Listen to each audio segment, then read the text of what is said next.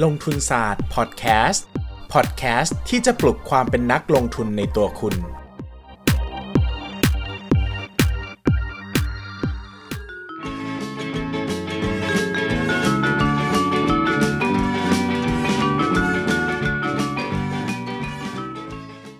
สวัสดีครับ ยินดีต้อนรับเข้าสู่รายการลงทุนศาสตร์พอดแคสต์รายการ รายการพัฒนาความรู้ด้านการเงินและการลงทุนนะครับ อยู่กันมาจะ 40 EP แล้วนะครับโอ้โห เยอะแยะอะไรปานนั้นนะครับ อยู่กันมานานแสนนานตราบชั่วฟ้าดินสลายกันไปเลยทีเดียวนะครับ ตอนนี้เราเข้าสู่มกราคมแล้วนะครับ ประมาณ 2 เดือนได้แล้วนะครับ ก็วันนี้นะครับก่อนอื่นก็ต้องบอกเลยว่า สวัสดีปีใหม่นะครับ Happy New Year เย้ความจริงคุณจะมีเสียงปรบมือใช่ไหมนะครับ แต่production เราก็ มันมีนะครับมันทำได้แต่ทำไม่เป็นนะครับก็ไม่ต้องทำแล้วกันนะครับตบตบมือให้ตัวเองกันด้วยนะครับ ก็สวัสดีปีใหม่นะครับ ก็หวังว่าทุกคนจะมีความสุขนะครับอวยพรให้ทุกคนมีความสุขนะคือความสุขก็ขึ้นอยู่กับใจเราเองอะถ้าเราคิดว่ามันมีความสุขมันก็มีนะครับ บางทีมันก็อาจจะง่ายกว่าที่คิดนะครับนะก็พูดถึงเรื่องการลงทุนดีกว่านะครับ พูดถึงเรื่องความสุขมากเดี๋ยวจะกลายเป็น life coach นะครับเดี๋ยวจะมีคนมาด่าว่านอกเรื่องบ่อยเหลือเกินนะครับ วันนี้เราพูดถึงเรื่องนะครับ ขั้นตอน การวางแผนสู่การเป็นนักลงทุนที่ประสบความสำเร็จนะครับ ผมเลือกเป็นพิเศษให้ตอนนี้มาเป็น episode แรกของปีนะครับเพราะเชื่อมั่นว่าปีนี้นะครับต้นปีแบบนี้นะครับหลายคนจะต้องตั้ง New Year Resolution นะครับจะต้องวางแผนการว่าปีนี้จะเป็นนักลงทุน ปีนี้จะสร้างผลตอบแทนเท่านี้ ปีนี้จะเริ่มต้นลงทุนเท่านี้จะเริ่มเก็บเงินนะครับคราวนี้การจะเป็นนักลงทุน หรือว่าการจะเป็นอะไรก็ตามที่ประสบความสำเร็จได้เนี่ยการตั้งเป้าหมาย แล้วก็การวางแผนไปสู่ความสำเร็จเนี่ยเป็นเรื่องที่สำคัญมากๆ แล้วก็เป็นสิ่งที่เรียกว่าชี้เป็นชี้ตายสำหรับการจะทำเป้าหมายใดสักอย่างหนึ่งเลยนะครับ วันนี้ผมก็เลยจะพาทุกคนมาพูดถึงเรื่องการวางแผนนะครับ ที่จะทำให้เราไปสู่ความสำเร็จได้อย่างดีนะครับ มาเป็นข้อๆเลยนะครับ ซึ่ง หัวข้อนี้นะครับผมขออนุญาตนะครับ สรุปมาจากโพสต์ของพี่ชัดชนนะครับเพจชัด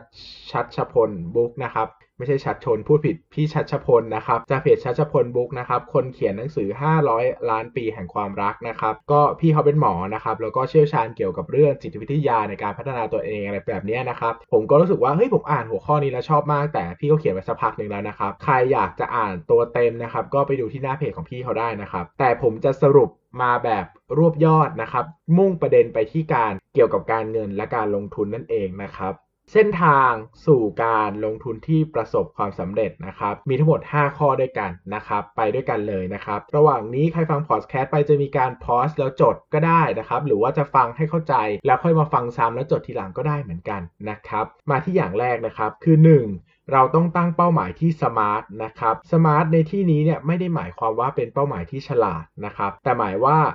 S เนี่ยคือ specific นะครับ คือมีความจำเพาะเจาะจง M คือ measurable นะครับ คือตรวจวัดได้ A attainable ทำให้เป็นจริงได้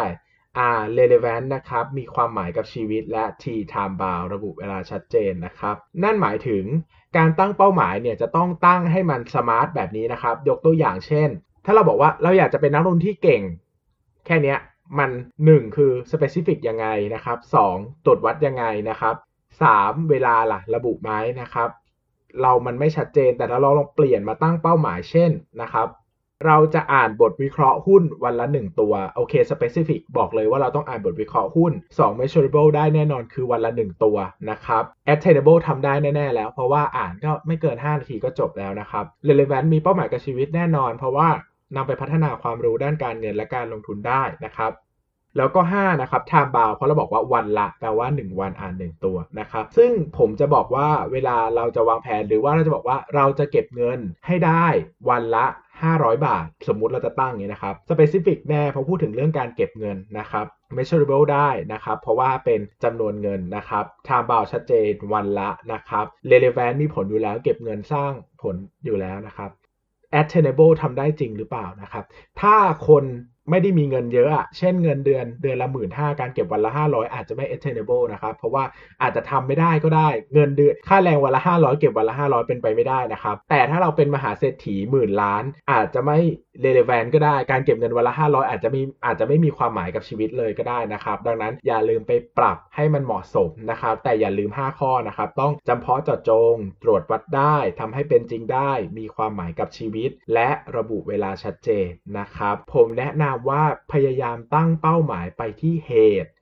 ไม่ใช่ผลนะครับ เช่น อยากเป็นนักลงทุนก็ตั้งเป้าหมายว่าจะอ่านหุ้นวันละกี่ตัว อ่านหนังสือวันละกี่เล่ม เริ่มต้นลงทุนเดือนละเท่าไหร่ แต่อย่าไปตั้งเป้าหมายว่าจะสร้างผลตอบแทนได้ปีละ 10%นะครับ ถามว่าตั้งได้ไหม ตั้งได้ แต่เราควบคุมไม่ได้นะครับ เป้าหมายที่เราควบคุมไม่ได้ทำไม่ได้ ก็เหมือนกับไม่ตั้งใช่ไหมครับ เพราะว่าถึงเราตั้งไป แต่เราทำอะไรไม่ได้เลยสุดท้ายเราไม่สามารถวางแผนไปสู่ความสำเร็จได้อย่างจริง ๆ นะครับ เพราะว่ามันเป็นเรื่องที่เราควบคุมไม่ได้ตลาดหุ้นไม่ได้มีแค่เราเก่ง เรามีเงินอย่างเดียวจะชนะนะครับมันมีเรื่องเกี่ยวกับสถานการณ์ตลาด มีเรื่องกับจิตวิทยาเกี่ยวกับปัจจัยมหาภาคด้วยนะครับพยายามเน้นไปที่เป้าหมายที่เป็นเหตุเป็นหลักเช่น จะลงทุนเดือนละกี่บาท อ่านหุ้นวันละกี่ตัว อ่านหนังสือวันละกี่เล่ม ไปเรียนหุ้นเดือนละกี่ครั้งอะไรอย่างเงี้ยนะครับ ข้อที่2นะครับต้องมี internal motivation นะครับ internal motivation ก็คือต้องมีแรงผลักดันภายในนะครับสองข้อที่หลักๆที่พูด internal motivation ก็คือ 1. เราต้องทำความเข้าใจก่อนว่าเป้าหมายเนี่ยสำคัญกับชีวิตยังไง มีข้อดีข้อเสียยังไง เช่นถ้าเราบอกว่าโอ้โห เราตั้งเป้าว่าเราจะลงทุนเดือนละพันบาทจบอ้าวแล้วลงทุนแล้วได้อะไรวะ เข้าใจปะเราจะงงว่าเอ้ยแล้วลงทุนแล้วมันมีประโยชน์ยังไง มันจะเปลี่ยนชีวิตเรายังไงบ้าง แต่ถ้าเราไปนั่งคำนวณผลตอบแทนทบต้นโอ้โหเงิน 1,000 บาทนะ30 ปีจะกลายเป็นกี่ล้านกี่ล้าน ตอนเกษียณแล้วจะมีเงินเท่าไหร่ แบบนี้มันมีคุณค่ากับชีวิตเรามากขึ้น หรือเราจะตั้งใจเก็บเงินให้มีเงินสัก 10 ล้านบาท เราจะได้เกษียณได้โดยไม่ต้องทำงานแล้วนะครับ ก็ เอาไปลงทุนสร้างผลตอบแทน แล้วก็ใช้ชีวิตเป็นอิสระ ไปทำงานที่อยากทำที่อาจจะไม่ได้เงินเดือนเยอะ แบบนี้ก็ได้นะครับ พยายามผูกตัวเองเข้ากับเป้าหมายว่าเฮ้ยเป้าหมายที่ทำเนี่ยมันจะสร้างชีวิตใหม่ให้เรายังไงบ้าง มันสำคัญกับชีวิตยังไงได้บ้างนะครับ อันนี้เป็นเรื่องสำคัญมากนะครับ2นะครับ ก็เพิ่มความมั่นใจให้ตัวเองว่าเราสามารถทำมันได้จริง ๆ เราสามารถเปลี่ยนแปลงมันได้จริง ๆ นะครับ ยกตัวอย่างเช่น ถ้าเราบอกว่าเราจะอ่านหนังสือ เราตั้งเป้าว่าเราอ่านหนังสืออาทิตย์ละหนึ่งเล่มโอ้โห แบบนี้เราอาจจะรู้สึกว่ายากจังเลยนะครับหนึ่งเล่มเนี่ยแต่ถ้าเรากลับมาคิดย้อนกลับดูเออเราลองแบ่งสเกลให้มันย่อยลงมาซิว่าอาทิตย์ละหนึ่งเล่มเนี่ยมันตกวันละกี่หน้า บางทีมันอาจจะตกแค่วันละ 40 หน้า 30 หน้า ซึ่งเอ้ย 30 หน้า 40 หน้า ก็ไม่ได้ยากมากนะ ตอนเช้าเรานั่งรถไฟฟ้า ตอนเย็นนั่งรถไฟฟ้ารวมเวลาสักชั่วโมงหนึ่งติดไปอ่านบนรถไฟฟ้าได้ไหมเพราะเราคิดวิธีที่มันชัดเจน เราคิดแบ่งสเกลออกมาให้ชัดเจน ตรงนี้จะเพิ่มความมั่นใจให้เราได้ว่า เราสามารถทำมันได้จริง ๆ นะครับ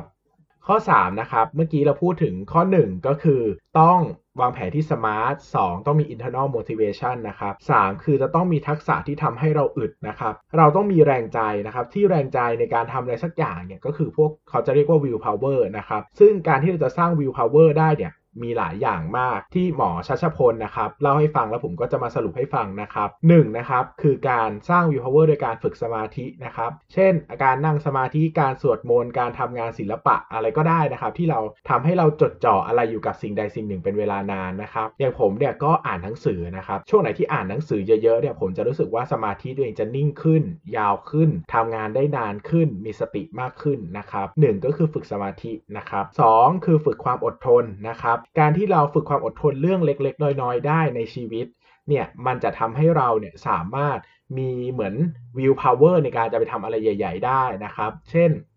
อาจเป็นอะไรง่าย ๆ เช่นบางคนบอกว่าจะเอ่อทาครีมทุกคืนก่อนนอนเงี้ยจะจะได้สวยขึ้นใช่ไหมหรือบางคนบอกจะใช้แปรงขัดไหมขัดฟันทุกวันอย่างเงี้ย บางคนบอกจะตื่นเช้าให้มากขึ้น บางคนบอกว่าเอ่อ ก่อนนอนจะนั่งสมาธิ 5 นาที อันนี้พูดถึงเรื่องวินัยนะครับ การทำเรื่องเล็กๆ น้อยๆ ได้ จะทำให้เรามี willpower ที่จะไปทำเรื่องใหญ่ๆ ให้มากขึ้นนะครับ ข้อ 3 ตรงไปตรงมาครับ ออกกำลังกาย การออกกำลังกายทำให้เรามี willpower ในการทำอย่างอื่นมากขึ้นนะครับ4นะครับทำอะไรก็ตามเนี่ยทำตอนแบตเต็มนะครับ แปลว่าอะไรที่ยากเนี่ยให้ทำตอนที่ร่างกายมันสดชื่น มัน fresh มันพร้อมนะครับ เช่นอ่านหนังสือเนี่ยบางคนบอกว่าอยากอ่านหนังสือการลงทุนให้มากขึ้นนะครับ เราต้องไปดูว่าเราเนี่ยมีความอึดความพร้อมตอนไหนนะครับ ไปดูว่าเรามีความ fresh ตอนไหน เช่นบางคนตื่นเช้ามาแล้ว fresh มากก็อ่านหนังสือตอนเช้า บางคนจะ fresh ตอนก่อนนอน ก็อ่านหนังสือตอนก่อนนอนนะครับ อันนี้เป็นบุคลิกส่วนตัวของแต่ละคนนะครับ เราก็ต้องมาปรับใช้ให้เหมาะกับตนเองนะครับ ข้อ 5 นะครับอย่าพยายามเปลี่ยนแปลงตัวเองในหลาย ๆ เรื่องพร้อม ๆ กัน เช่น เราบอกว่าเราจะลดความอ้วนด้วย เราจะเป็นนักลงทุนที่เก่งด้วยนะครับ เราจะทำงาน productive ด้วย เราจะอ่านหนังสือเยอะๆด้วย มันใช้ will power หมดเลยอะ มันจะแย่งกันไปแย่งกันมา แย่งกันไปแย่งกันมาจนเราทำไม่ไหวนะครับ พยายามโฟกัสไปทีละเรื่อง จนเรื่องนั้นเนี่ยมันอยู่ตัวแล้วมันลอยลมแล้วเราทำได้โดยง่ายแล้ว เราค่อยกระจายไปเรื่องอื่นนะครับอย่างยกตัวอย่างผมเนี่ยผมสามารถตั้งเป้าการอ่านหนังสือควบคู่กับการทำอย่างอื่นได้นะครับอย่างปีนี้ผมก็จะโฟกัสเรื่องการเขียนหนังสือมากขึ้น เพราะว่าการอ่านหนังสือเนี่ยมันไม่ได้ใช้ willpower สำหรับผมมากใช่ไหมแต่บางคนไม่เคยอ่านหนังสือมาเลย บอกว่าจะอ่านหนังสือเยอะๆด้วยจะลดความอ้วนด้วย สุดท้ายมันเป็น willpower ที่ดึงกันไปดึงกันมานะครับสุดท้ายก็จะทำให้เราไม่สามารถโฟกัสได้แล้วไม่เหลือ willpower พอที่จะทำจริง ๆ นะครับ ข้อ 6 นะครับทำเรื่องที่ต้องทำแต่ยากให้ง่าย และทำเรื่องที่ไม่ควรทำแต่ง่ายให้ยาก อันนี้ยกตัวอย่างให้ชัดเจนที่สุดก็คือ ถ้าเราบอกว่าเราอยากลดความอ้วนนะครับสิ่งที่เราจะทำได้โดยง่ายคือการกินใช่ไหมดังนั้นอะเราต้องเอาอาหารทุกอย่างไปไกลตัวเราที่สุด ยกตัวอย่างเช่น ไม่มีตู้เย็นในห้องนอนนะครับตู้เย็นอยู่อีกชั้นของบ้านเนี่ยจะกินต้องเดินไปไกลมากกลางดึกเนี้ยเมื่อเราตื่นมากลางดึกแล้วหิวเนี่ยถ้ามันอยู่ในห้องนอนเราคว้าที่เดียวกินสุดท้ายเรากิน แต่ถ้ามันอยู่ไกลมากต้องเดินลงไปต้องเปลี่ยนชุดกว่าเราจะเราก็ขี้เกียจนะครับ ดังนั้นเหมือนกันนะครับเรื่องที่ต้องทำแต่ยากเช่นเราบอกว่าเราจะอ่านหนังสืออย่างเงี้ยเราก็มีหนังสือไว้หัวเตียงเลยนะครับหรือว่าเราบอกว่าเราจะตื่นไปวิ่ง เราก็ใส่ชุดวิ่งนอนเลยครับตื่นเช้ามาไม่ต้องเปลี่ยนชุดไม่ต้องทำอะไรขอแค่ลุกอย่างเดียวมันก็ง่ายขึ้นคิดสภาพบางคนตื่นเช้ามาต้องอาบน้ำก่อน ต้องเปลี่ยนชุดใส่ถุงเท้ากว่าจะหาชุด บางทีมันแค่นี้ก็ไม่อยากทำแล้วแต่พอตื่นมาแล้วก็ลุกไปวิ่งได้เลยบางทีมันก็ใช้มันมีแรงต้านน้อยกว่านะครับ ข้อ 7 นะครับ ฝึกหายใจเข้าออกช้าๆ ตอนกำลังจะล้มเลิกความตั้งใจนะครับ หายใจเข้า 5 วินาที หายใจออก 7 วินาทีนะครับ เช่นบอกว่า เฮ้ย จะอ่านหนังสือหุ้นอะวันนี้จะอ่านหนังสือหุ้นนะครับ เว้แต่แบบมันนี้เหนื่อยมากเลยไม่ไหวแบบไม่อยากทำอะไรอยากนอนดูซีรีส์โง่ๆนะครับอะลองใหม่สิลองหายใจเข้า5วินาที หายใจออก7วินาที หายใจเข้า หายใจออกลึกๆช้าๆนะครับ มันเหมือนเราจะได้ทบทวนใหม่ จะได้คิดใหม่ระบบการคิดเราจะช้าลงนะครับ เราจะได้เออทบทวนอีกทีดีกว่าว่าเป้าหมายเนี่ยกลับมาถามตัวเองว่าเป้าหมายเนี่ยมันสำคัญกับเรามากแค่ไหนนะครับ แล้วมันจะเปลี่ยนแปลงชีวิตเรายังไงบ้างนะครับ สุดท้ายเราจะ หลุดน้อยลงนะครับเหมือนกันนะลดความอ้วนอะจะเดินเข้าร้านบุฟเฟ่หายใจเข้า 5 วินาที หายใจออก 7 วินาที ตัดสินใจอีกทีว่าเฮ้ยลดความอ้วนสำคัญกับชีวิตเราขนาดไหนนะครับ ก่อนจะตัดสินใจทำอะไรลงไปนะครับ ข้อ 8 นะครับ ฝึกทำอะไรที่ไม่ถนัดเล็กๆ น้อยๆ บ้างนะครับ เอาย้ำว่าเล็กๆ น้อยๆ นะนะครับ เพราะว่าถ้าการทำเรื่องที่ไม่ถนัดเล็กๆ น้อยๆ บ้าง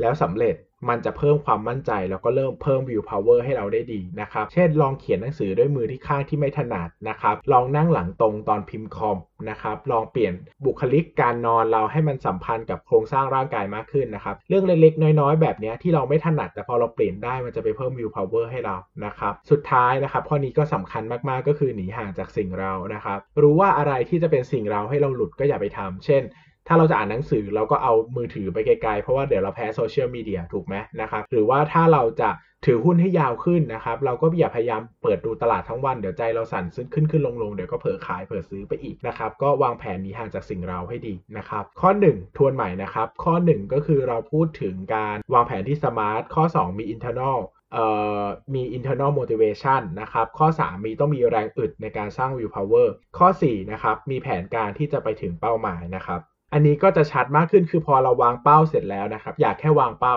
ให้ถอดมาเป็นกิจวัตรในแต่ละวันด้วยนะครับ เช่น อ่านหนังสือสัปดาห์หนึ่งเล่ม วางแผนเลยครับ ว่าจะอ่านตอนกี่โมง อ่านกี่หน้าว่าจะพักวันไหนอ่านวันไหน อาทิตย์นี้จะอ่านเรื่องอะไร อาทิตย์หน้าจะอ่านเรื่องอะไรนะครับ จะอ่านหุ้นวันละหนึ่งตัว จะอ่านวันไหนอ่านอะไรบ้าง อ่านงบการเงินไหมอ่านบทวิเคราะห์ไหมนะครับ ก็วางแผนให้ชัดเจนเลยว่า ในแต่ละวันต้องทำอะไรนะครับ การวางแผนไว้ล่วงหน้าเนี่ยจะทำให้เราไม่ต้องมาเสียเวลาคิดตอนจะทำมันจะง่ายขึ้นนะครับ ยกตัวอย่างเช่นอยากจะตื่นไปวิ่งตอนเช้าเลือกเลยว่าพรุ่งนี้จะวิ่งกี่กิโลเมตร เส้นทางไหนไปถึงเส้นทางไหนจะจอดตรงนี้จะวิ่งไปถึงตรงนี้จะกลับตรงนี้เข้าใจไหมครับ ไม่ใช่มาตื่นเช้ามาแล้วก็อืมไปวิ่งไหนดีนะ ไปสวนนี้ดีหรือไปสวนนี้ดีนะครับ เวลาที่เราเสียเวลาคิดเนี่ยมันก็ทำให้เราแบบหายไปเยอะแล้วนะครับ สุดท้ายมันก็เราก็ไปไม่ถึงไหน เพราะว่าเราโมวแต่คิดอยู่นั่นเองนะครับ ข้อที่ 5 นะครับ อันนี้ก็เป็นเรื่องสำคัญเหมือนกัน แล้วก็เป็นข้อสุดท้ายแล้วนะครับ ก็คือการเรื่องเรื่องของการจัดสิ่งแวดล้อมให้เหมาะสมนะครับ สิ่งแวดล้อมอันแรกที่เราพูดถึงคือเรื่องของเวลานะครับ เราต้องเลือกเวลาที่เราเฟรชที่สุด พร้อมที่สุดในการทำสิ่งที่ยากที่สุดนะครับ เช่น ถ้าเราบอกว่าเราชอบอ่านหนังสือตอนกลางคืน เราก็ต้องเซตเวลาให้ก่อนนอนเป็นเวลาของการอ่านหนังสือนะครับ พอเราทำทุกวันเนี่ยมันก็จะชินและใช้พักวิวพาวเวอร์ในการทำน้อยลง หรือว่าทุกวันเสาร์เราจะไปเรียนหุ้นแบบนี้นะครับ พอเราเรียนไปบ่อยๆเนี่ยเราก็จะคุ้นเคยแล้วเออถือวันเสาร์ก็ไปเรียนหุ้นไอ้ความต่อต้านที่เกิดขึ้นมันก็น้อยลงนะครับ หรือเอาง่ายๆ หลายคนตื่นไปวิ่งตอนเช้านะครับ วิ่งได้สักเดือนหนึ่งอะมันจะชินละมันจะไม่มีความแบบโอ้นอนต่อดีกว่า เพราะว่ามันก็เป็นความเคยชิน หรือบางคนเข้าฟิตเนส ตอนเย็นก่อนนอนอย่างเงี้ยแบบมันก็จะชินแล้วเฮ้ยวันไหนไม่เข้าก็รู้สึกแปลกๆเนอะอะไรอย่างเงี้ยนะครับดังนั้นพยายามจัดเวลาให้มันเป็นเวลาที่ที่ใกล้เคียงเดิมนะครับแล้วก็เป็นช่วงเวลาที่เราพร้อมที่สุดในการทำนะครับ 2. สถานที่นะครับ เราเนี่ยจะ ผูกแผนการของเราไว้กับเวลาและสถานที่เป็นหลักนะครับ ดังนั้นพยายามทำอะไรให้มันคุ้นเคย เพราะเวลาเราคุ้นเคยเนี่ยมันจะใช้วิวพาวเวอร์น้อยลง เช่น อ่านหนังสือบนโต๊ะตัวเดิม อ่านบทวิเคราะห์จากคอมตัวเดิมทำงานจากที่เดิม ไปวิ่งที่สวนเดิมนะครับกินข้าวร้านเดิม ในวงเล็บสำหรับคนที่จะลดความอ้วนหรือกินอาหารสุขภาพอะไรพวกนี้นะครับสิ่งเหล่านี้เนี่ยมันจะทำให้เราใช้วิวพาวเวอร์หรือมีแรงต่อต้านในการทำน้อยลงนะครับสุดท้ายเราก็จะทำให้เราอยู่กับแผนของเราได้นานขึ้นนะครับ ข้อต่อไปคือพูดถึงเรื่องอารมณ์นะครับ อารมณ์ เวลาเราเกิดอารมณ์ในการจะต่อต้านการทำงานเนี่ยให้เราตั้งคำถามกับตัวเองว่า เรากำลังรู้สึกอะไรอยู่นะครับ แล้วสิ่งที่เราคิดมันมีผลดีผลเสียอะไรบ้าง ทำไมเราถึงอยากทำแบบนี้ แล้วมันจะส่งผลอะไร เราควรจะแก้ไขยังไงนะครับ อย่างตอนผมลดความอ้วนนะครับ ถ้าผม หิวมากๆอยากกินของหวานมากๆนะครับ ผมจะหยุดแป๊บนึงแล้วผมจะถามตัวเองว่าเฮ้ยเราเป็นอะไร เราหิวจริงๆเพราะน้ำตาลในเลือดต่ำใช่ไหมหรือเพราะว่าเราหิวน้ำหรือเราแค่หงุดหงิด หรือเราแค่อยากหาอะไรทำนะครับ ลองกินน้ำเปล่าดูก่อน บางทีเรารู้สึกว่าเราหิวมากอยากกินนู่นกินนี่จริงๆ เราแค่หิวน้ำก็มี หรือบางทีเราแค่หงุดหงิดอะอารมณ์ไม่ดีอะอยากได้อะไรหวานๆเราก็ลองเปลี่ยนไปทำอะไรที่มันสนุกดีไหมนะครับ ไปเดินเล่นไปคุยกับเพื่อนนะครับ ยกเว้นถ้ามันหิวจริงๆ อะก็โอเคก็หิวจริงๆ หรือว่าวันไหนเราอยากเราอ่านหนังสือแล้ววันไม่อยากอ่านเลยวันนี้นะครับ ลองถามดูว่าอารมณ์ที่เกิดขึ้นเนี่ยมันคืออารมณ์อะไรนะครับ เราเหนื่อยเป็นพิเศษหรือเปล่าวันนี้เราเหนื่อยมากทำงานมาเครียดมากอ่านไม่ไหว เอ๊ะ หรือเป็นเพราะว่าหนังสือเล่มนี้มันไม่สนุกกันนะถ้าหนังสือเล่มนี้มันไม่สนุกบางทีก็ไม่ต้องฝืนนะครับ ไม่ชอบจริงๆ อ่านแล้วไม่รู้เรื่องท้อก็ไม่ต้องไปอ่านก็ได้นะครับก็ไปอ่านหนังสือดีๆเล่มอื่นก็ได้นะครับ มันก็น่าจะยังมีอยู่ให้เราอ่านนะครับนั้นถามตัวเองนะครับว่าเรากำลังคิดหรือกำลังรู้สึกอะไรอยู่นะครับ สุดท้ายนะครับ คือเรื่องของคนรอบตัวนะครับ การที่เราจะทำเป้าหมายให้ประสบความสำเร็จนะครับ การอยู่ในกลุ่มคนที่มีทัศนคติคล้ายกัน และมีเป้าหมายคล้ายกันจะช่วยให้เราสำเร็จได้มากนะครับ ยกตัวอย่างเช่น ถ้าใครเป็นนักวิ่งก็มักจะอยู่ในกลุ่มวิ่งใช่ไหมครับชวนกันไปวิ่ง หรือใครเนี่ยอย่างผมชอบเล่นโปเกมอนโกเงี้ยก็จะอยู่ในกลุ่มคนเล่นโปเกมอนโกนะครับชวนกันไปเล่นไปจับโปเกมอนนะครับเหมือนกันนะครับอยากเป็นนักลงทุนที่ประสบความสำเร็จก็พยายามหากลุ่มหาเพื่อนหาสังคมที่เป็นนักลงทุนเหมือนกันนะครับ การพูดคุยกันบ่อยๆ การได้แลกเปลี่ยนทัศนคติกันบ่อยๆ การได้แลกเปลี่ยนแรงบันดาลใจกันบ่อยๆนะครับ จะช่วยให้เรามี willpower มีความอึดอยู่ในตลาดได้นาน อยู่ในเป้าหมายได้นานนะครับ สรุปสุดท้าย 1. ตั้งเป้าหมายที่ SMART 2. ค้นหา internal motivation 3. นะครับ สร้าง willpower ขึ้นมานะครับ สร้าง willpower สร้างแรงอึดขึ้นมา 4. มีแผนการที่จะไปถึงเป้าหมายที่ชัดเจน 5. สร้างสภาพแวดล้อมที่เหมาะสมทั้งเวลาสถานที่ความรู้สึกและคนรอบตัวนะครับ สุดท้ายแล้วการวางเป้าหมาย New Year Resolution ในปีนี้ของคุณนะครับ ไม่ว่าจะเป็นเรื่องไหนก็ตามนะครับ จะมีโอกาสที่จะประสบความสำเร็จได้อย่างแน่นอนนะครับ วันนี้ก็เป็นเส้นทางการ เป็นนักลงทุนที่ประสบความสำเร็จนะครับ ก็อย่าลืมเอาแผนพวกนี้ไปปรับใช้นั่นเองนะครับสำหรับวันนี้ก็ขอบคุณทุกคนมาก แล้วก็ขอให้มีความสุขกับปีใหม่ที่กำลังจะมาถึงนะครับวางแผนให้ดีนะครับ ปีนี้น่าจะเป็นอีกปีหนึ่งที่ตลาดหุ้นน่าจะบันเทิงพอสมควรนะครับ ขอบคุณมากครับ โอกาสหน้าเจอกันใหม่ สวัสดีปีใหม่ทุกท่านครับ สวัสดีครับ